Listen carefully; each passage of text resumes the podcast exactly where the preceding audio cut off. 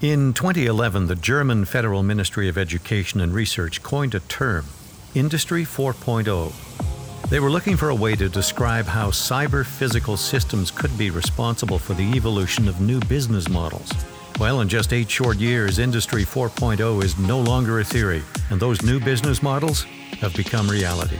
We now live in a world driven by technology like never before. It touches every aspect of daily life and is the power behind more and more of our global economy. Manufacturers have been dramatically impacted by Industry 4.0, and so have their customers, whose expectations and demands continue to push greater and greater evolution. Welcome to the podcast series Ahead of the Curve, produced by Gerent, a top global Salesforce implementation partner in cooperation with Salesforce, creators of the world's number one customer relationship management platform. I'm Chris Henry. In this episode, we're going to examine how CRM is being used to create exciting new opportunities for manufacturers. I'll be speaking with two Salesforce experts on CRM in the manufacturing sector Peter McCall, Senior Product Marketing Manager, and Joe Mulrooney, Manufacturing Principal. Let's first begin with the idea of the changing customer. Are manufacturers aware that they have to reach out to customers in different ways now? Here's Peter McCall. Yeah, absolutely.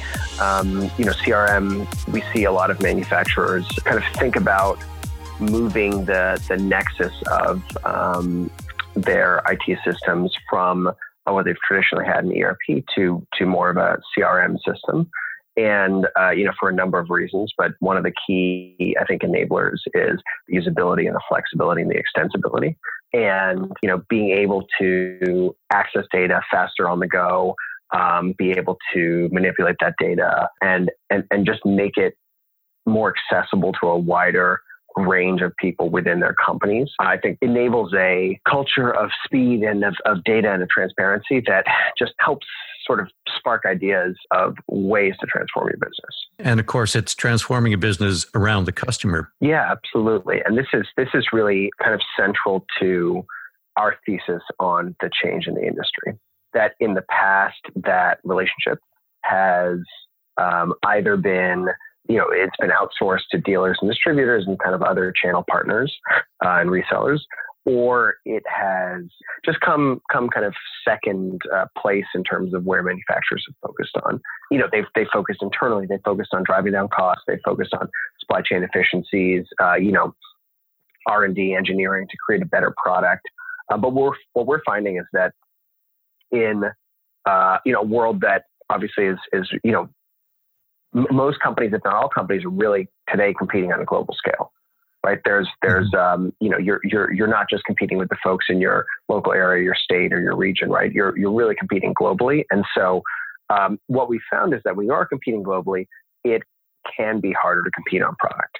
Now, certainly there are plenty of manufacturers who can still do this, um, and, and many of whom who do it well. What they're finding is it's it's the speed of innovation and the speed of change and the the, the efficiencies in the global supply chain make it such that unless you've got some really, really strong intellectual property that you are able to to defend, copying a feature, copying a product, uh, copy designs. You see this a lot with smartphones, right? Every time one smartphone company comes out with a, a design, you know, and it's and it's great and well received, quickly all the other smartphone companies copy it, mm-hmm. and so and and that's great for the consumers, but it makes it harder for these companies to just compete on the product. So what we found is that a lot of manufacturers are saying, okay, we of course we're going to have a great product, we always have and we always will, but what we're going to compete on now is customer experience, and that encompasses a lot of different areas. Part of that is customer service. So saying, hey, we're not going to get you the, the, the cheapest product, and we and we may not even get it to you the fastest, but you know if you buy from us, uh, we you know we we are great on customer service. If something breaks, we can teach you how to fix it, or we can help you fix it, or we can sell you a service package where we will come fix it. But it's also every other part of the experience. It's the buying experience. It's the um, upsell experience. If you decide you want to upgrade later on, it's it's uh, uh, you know, even things like the website or the, the marketing touches that you might get, whether online or in person or, or whatever it is. And that people just didn't, or manufacturers just didn't really used to think about all of those different elements, much as some did, but, but, but a lot of them didn't. And we're finding they're really starting to do that more and more and realizing that it's not just that product. it's the product, it's the after sales service, it's the buying experience. It's the whole kind of set of all of those experiences together that define um, your impression uh, with the customer. Of course, that customer comes in all shapes and sizes. No two are the same, just as no two manufacturers are the same. So, how then does a Salesforce CRM platform address the many differences in both customers and manufacturers? Here's Joe Mulrooney. That's a great question because, it, like you say, they do go to market in really different ways, right? So, you know, somebody who's who's actually making cars, for instance, is has a very different go to market, uh, dealing with you know his dealers and his distributors, than uh, you know, say somebody who makes an axle that goes into that car, right? Where where basically you've got uh, an heavily engineered product that's designed solely to go into a single other product. So, so for instance, Dana making axles for the Ford F one fifty truck. Their business is as good as the business as Ford's business is, and they, you know, their marketing, et cetera. Uh, they can't they can't do a lot if if Ford isn't selling those trucks. Uh, you know, Dana doesn't have a, a, a lot of uh, uh a lot that they can do about that, right? The axle's mm-hmm. been designed specifically for that particular truck. So what we see a lot with the manufacturers is is really, you know, sort of tailoring our message and and tailoring the the implementation of the software to the particular, you know, view so of of the of the manufacturer. So if you think about you know Ford going to their dealers, uh, uh, working um, to to market, uh, you know, via big picture advertising and things like that, right? Very different than than Dana Corporation, where you know really what you're talking about is a design win with a particular original equipment manufacturer that they're acting as supplier towards, and and you know the kind of solution that you're going to propose there is going to be a very different thing. Mm-hmm. Uh, mm-hmm. You know, we have had success across all those types. Uh, I, I, guess uh, even a third type, right? People who sell just through distribution. If you think about uh, you know Ingersoll Rand or Stanley Black and Decker selling uh, machine tools to uh, say a big distributor like Grainger, where you know it's all about differentiating yourself from that other uh, you know wrench that has the exact same specs made by DeWalt or, or some mm-hmm. other uh, uh, uh, manufacturer. How do I differentiate there? And again, the the marketing, the sales uh, motion that you're going to go through, um, you, you, know, it, it, it, very different thing in, in the case of selling through distribution, right, it would be all about uh, you know all about your partner uh, relationship and and how do I how do I give them a spiff? How do I uh, set up my rebate program? How do I tailor my partner relationships so that they're going to push my manufactured goods to the to the front of their website, as it were. Joe mentioned Dana Corporation, the automotive parts maker that supplies a number of car companies with axles and drivetrains. Manufacturers like Dana may only have a handful of customers they're doing business with. So, why would companies like that bother with a CRM system? Yeah, that, that's a great question because they, they they sometimes push back right we'll say well we don't we don't need a crm here because we've only got this one customer but what we find uh, in all of these places is that you know the relationships that they have the engagement that they have with their with their customers even even at sort of that you know you'd think geez the dana ford relationship is so close but their touch points with their customers are are many and and somewhat complex. So there's you know there's a design team there's uh, the team making sure that the logistics are all fulfilled there's the pricing uh, the contracts. There's a lot of different ways in which they touch their customer and what we find is is you know they, they'll have these fragmented and very difficult to manipulate back office systems. And what they typically use salesforce for when they when they use us really strategically is they think about us as an engagement layer with that customer so that instead of you know making it a, a, a very transactional back and forth you want to kind of deepen that relationship and make sure that when customer service gets a call when engineering gets a call when sales engineering gets a call that there's that same pane of glass that they can all look through to see the customer. You know the customer asks you know he's got some question for a sales engineer but he also wants to ask about his invoice. He also wants to ask about delivery times. He wants to ask about cost.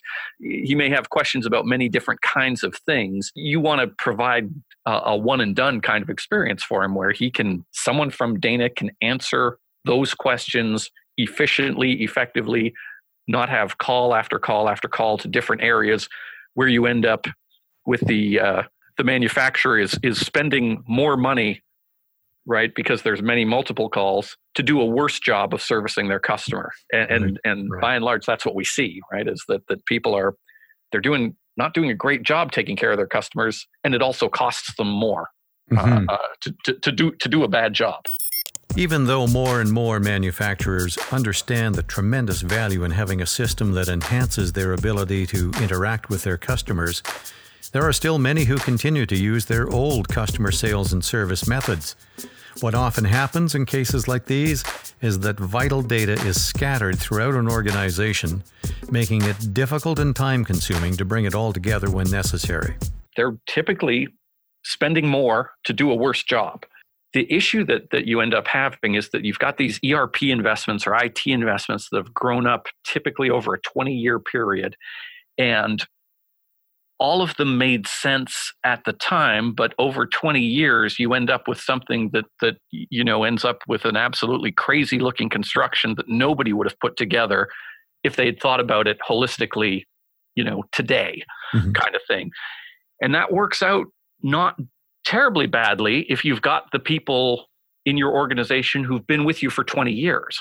Uh, because you know I, I geez i grew up with you so I, i've been here 20 years selling and i know that i do a couple of things in sap i then go to the q drive and pull down the spreadsheet uh, and then after I, I play with the, uh, the spreadsheet a little bit i put maybe a couple more things in sap and then i have to look up the contract and since I've been here 20 years, I understand that you know the contracts before 2013, those are all on the Documentum system, but the ones signed after 2014 are, are in this other system, and then there's the acquisition contracts they're over there, right?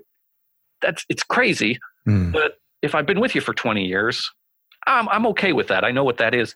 Now, the, the struggle, though, that people are having is it's, it's not just that those IT investments don't really reflect a, a, sane or sensible process anymore.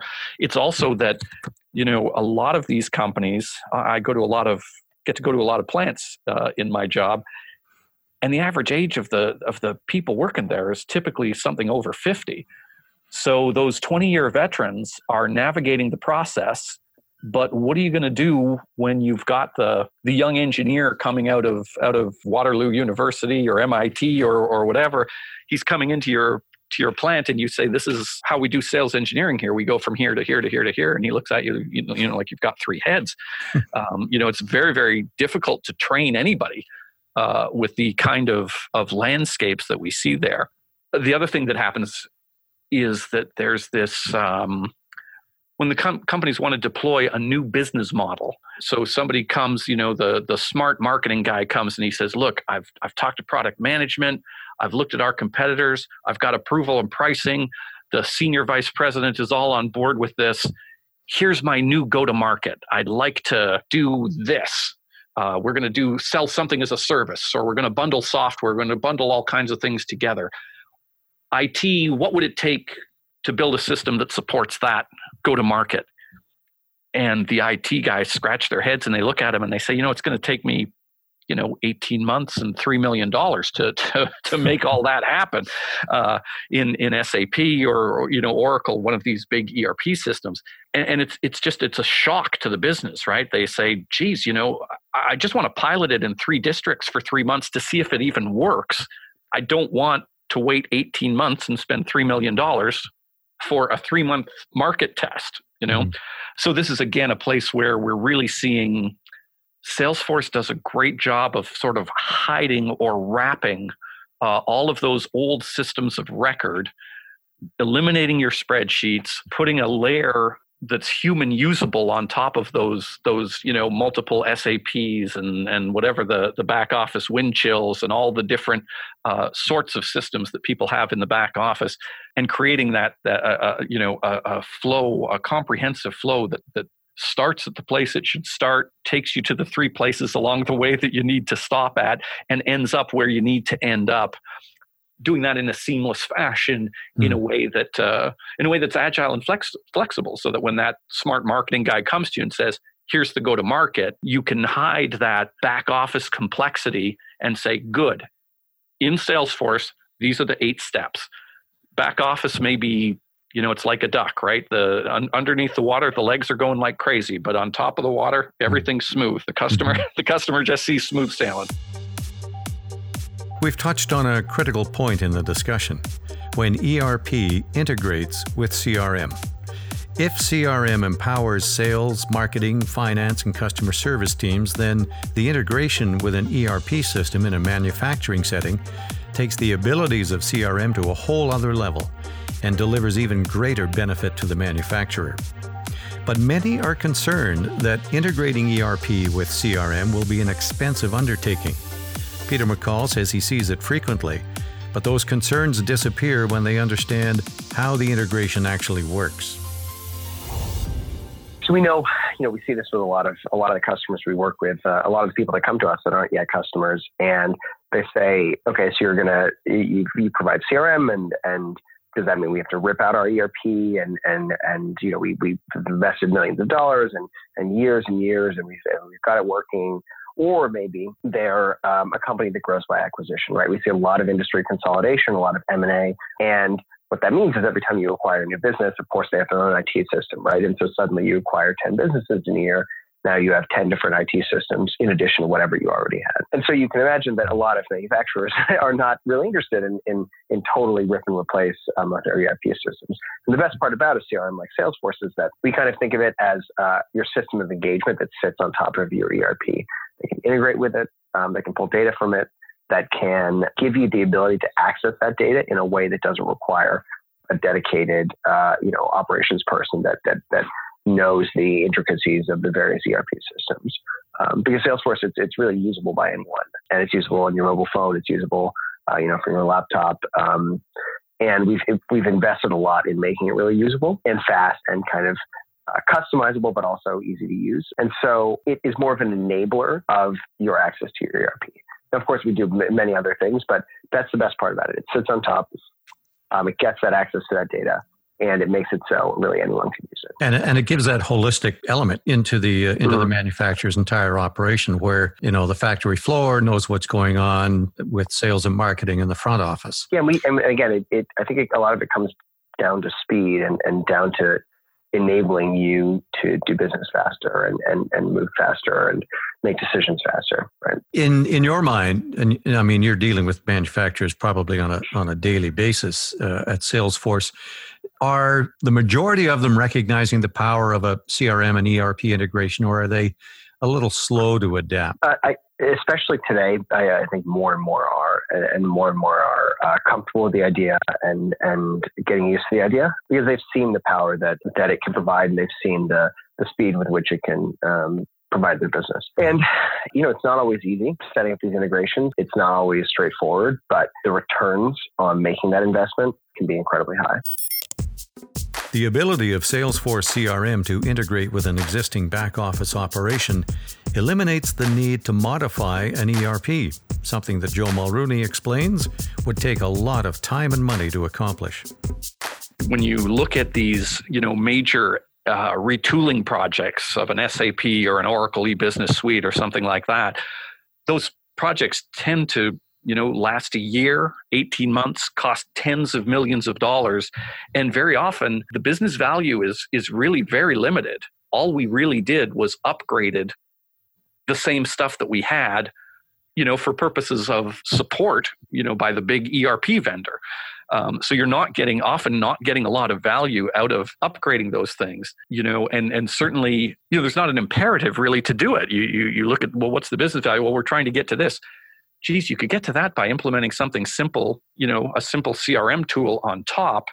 Uh, and surfacing the data as you need from those big ERP investments. You don't need to to reconfigure or upgrade or or embark on some giant ERP project uh, to get the kind of value that you're looking for.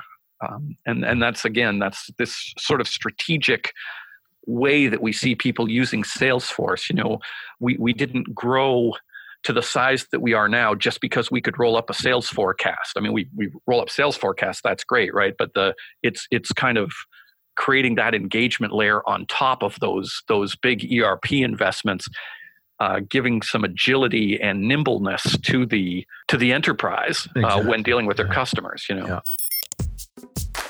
Well, we've dealt with the theory of how CRM works and how it integrates with ERP in powerful ways. Joe Mulrooney provides a real life example using Kone Corporation of Finland and how their ERP CRM integration saved them millions of dollars in annual servicing costs.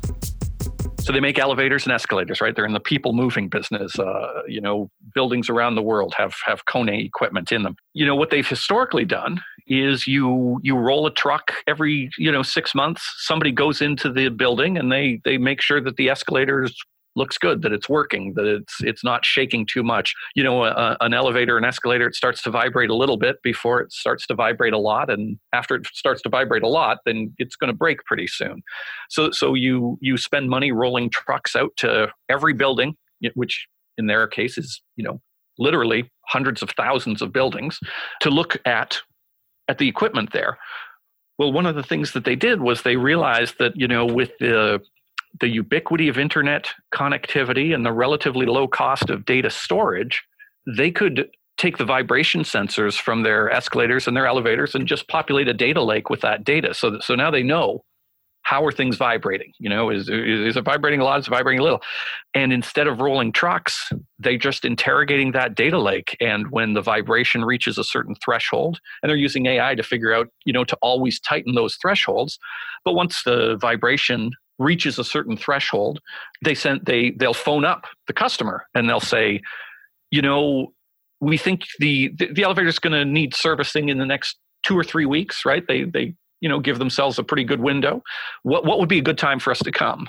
And and of course the answer is always something like you know well well don't come around nine o'clock because everyone's getting to work and don't come at lunchtime don't come but any other time you can come and fix it.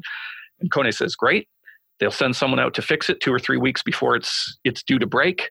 So what happened there? Well, first of all, the customer is better served because the elevator never breaks, and there's never a crisis. It, not only does it never break, there's never even a crisis about oh it's about to break or anything. It's mm-hmm. always a few weeks beforehand. So the customer is better served. Geez, it, it, stuff just gets fixed at the most convenient time for me. That's wonderful. And then from Kone's perspective, they've done away with hundreds of thousands of preventive maintenance truck rolls instead of going into the building and checking a whole bunch of elevators that actually are just fine. They only go to the building to look at the elevators that have already told them the vibrations at a point now where somebody needs to come in and fix this in the next few weeks. Mm-hmm. Looked at a McKinsey study around this. You know, they were talking about, you know, like 30% savings in field service is, is a realizable goal. And you're saving millions of dollars on, uh, you know, truck rolls that, that weren't helping anybody anyway. There can be no doubt that Industry 4.0, or the Fourth Industrial Revolution as it's sometimes referred to, is generating significant shifts in how manufacturing works. Professors Eric Brynjolfsson and Andrew McAfee from MIT refer to what's happening as the second machine age, the title of their 2014 book, in fact. They claim the world is at an inflection point where the effect of digital technologies will manifest with full force through automation. Now, we're already seeing that with smart factories around the globe in industries like aerospace and automobile manufacturing, powered by the kinds of ERP CRM integrations that we've heard about today. To paraphrase Pogo, we have seen the future, and it is now. You've been listening to Ahead of the Curve, produced by Gerent in cooperation with Salesforce. Our thanks to Peter McCall and Joe Mulrooney from Salesforce for their expertise and input in this program. Technical production by Dave Grind from the Acme Podcasting Company. I'm Chris Henry. Thanks for listening.